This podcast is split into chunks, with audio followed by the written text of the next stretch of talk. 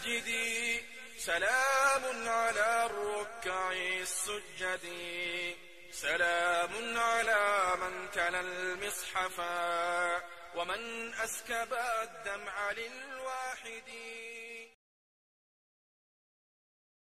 بسم الله والحمد لله والصلاة والسلام على رسول الله سيدنا محمد وعلى آله وصحبه أجمعين. الحمد لله حمدا كثيرا طيبا مباركا كما يحب ربنا ويرضى. الحمد لله على نعمة الإسلام، والحمد لله على نعمة الإيمان، والحمد لله أن وفقنا على حمده إياه، فله الحمد في الأولى والآخرة. ولقد يسرنا القرآن للذكر فهل من مدكر. اللهم يسر لنا القرآن واجعلنا من المدكرين. وردت 4 نقاط في سورة القمر لكي يبين الله عز وجل أن هذا القرآن ميسر، لكن لمن ادكر. توقف الوحي عن النبي صلى الله عليه وسلم، وبدأ كفار قريش يهمزون ويلمزون النبي صلى الله عليه وسلم، حتى قالت امرأة منهم: إن رب محمد قد قلاه.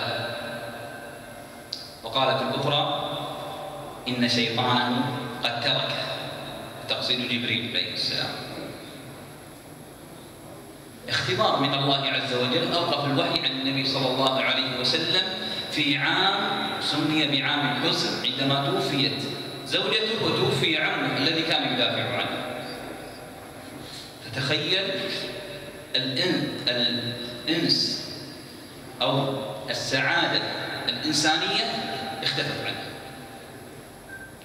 والسعادة الربانية توقفت عنه.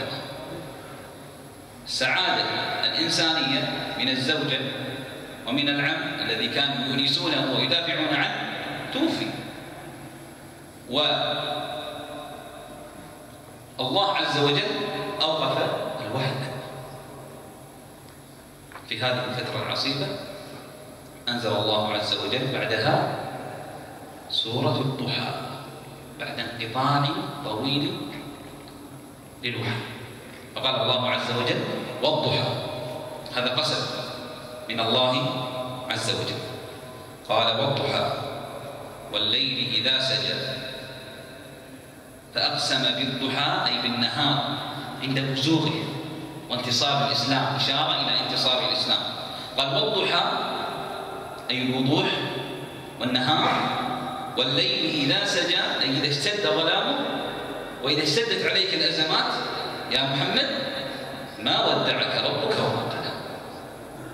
ما ودعك منذ أن رباك ما تركك، ومنذ أن تولاك ما أهملك، صلى الله عليه وسلم. ما ودعك ربك وما قلى أي منذ أن أحبك ما أبغضك، عليه الصلاة والسلام. ما ودعك ربك وما قلى. ثم قال الله عز وجل بعد أن تكلم عن الحال الدنيوية، الآن يتكلم عن الحال المستقبلية. قال: وللآخرة خير لك من الأولى. إذا أصابتك الهموم في الدنيا فإن الآخرة هي أفضل لك. وكذلك ما قال الشيخ سعد رحمه الله عليه، قال: آخر الأمور هي أفضل من أوائلها. ففي العهد المكي أوذيت، في العهد المدني انتصرت. في العهد المكي كنتم قليل أيها المسلمون، وفي العهد المدني فتحتم الآفاق. في بداية الأمر ترى أن الله عز وجل قد ضيق عليك الأمر أو لم يوفقك في معاملة أو في أولاد، لكن في نهاية الأمر ترى أنه خير لك. وللآخرة خير لك من الأولى.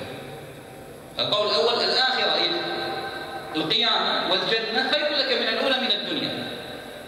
القول الآخر قال: وللآخرة أي آخر الأمور هي أفضل من أوائلها. فلا تغتر في بداية الأمر، لكن انظر إلى نهاية الأمر. قال: وللآخرة خير لك من الأولى. بعد ذلك: ولسوف يعطيك ربك فترضى. الله سيرضيك. الله عز النبي صلى الله عليه وسلم قال: يا رب أمتي أمتي. فقال الله عز وجل: إنا سنرضيك في أمتك. حتى قال النبي صلى الله عليه وسلم للصحابة رضي الله عنهم: أما ترضون أن تكونوا ثلث أهل الجنة؟ قالوا بلى، وكانوا في خير. فقال النبي صلى الله عليه وسلم: أما إنكم ثلثي أهل الجنة. فكبر الصحابة رضي الله عنهم وكبر معهم النبي صلى الله عليه وسلم إرضاء للنبي صلى الله عليه وسلم، تكرما من الله لنبيه صلى الله عليه وسلم: إنا سنرضيك في أمتك وللآخرة خير لك من الأولى ولسوف يعطيك ربك فترضى ألم يجدك يتيما فآواك. الآن تعتاد النعم من الله عز وجل على النبي صلى الله عليه وسلم: ألم يجدك يتيما فآواك، ليس لديك والد ولا والد ألوف، فآواك الله عز وجل لجدك ثم بعد ذلك عمك.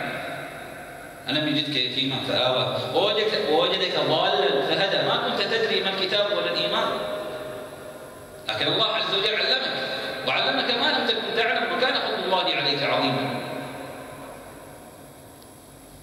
ألم يجدك يتيما فآوى ووجدك ضالا فهدى ووجدك عائلا فأغنى، كنت فقيرا ففتح الله لك البلدان وأتتها الغنائم. بهذه النعم. فأما اليتيم فلا تقهر، تذكر النعم، اليتيم لا تقهر.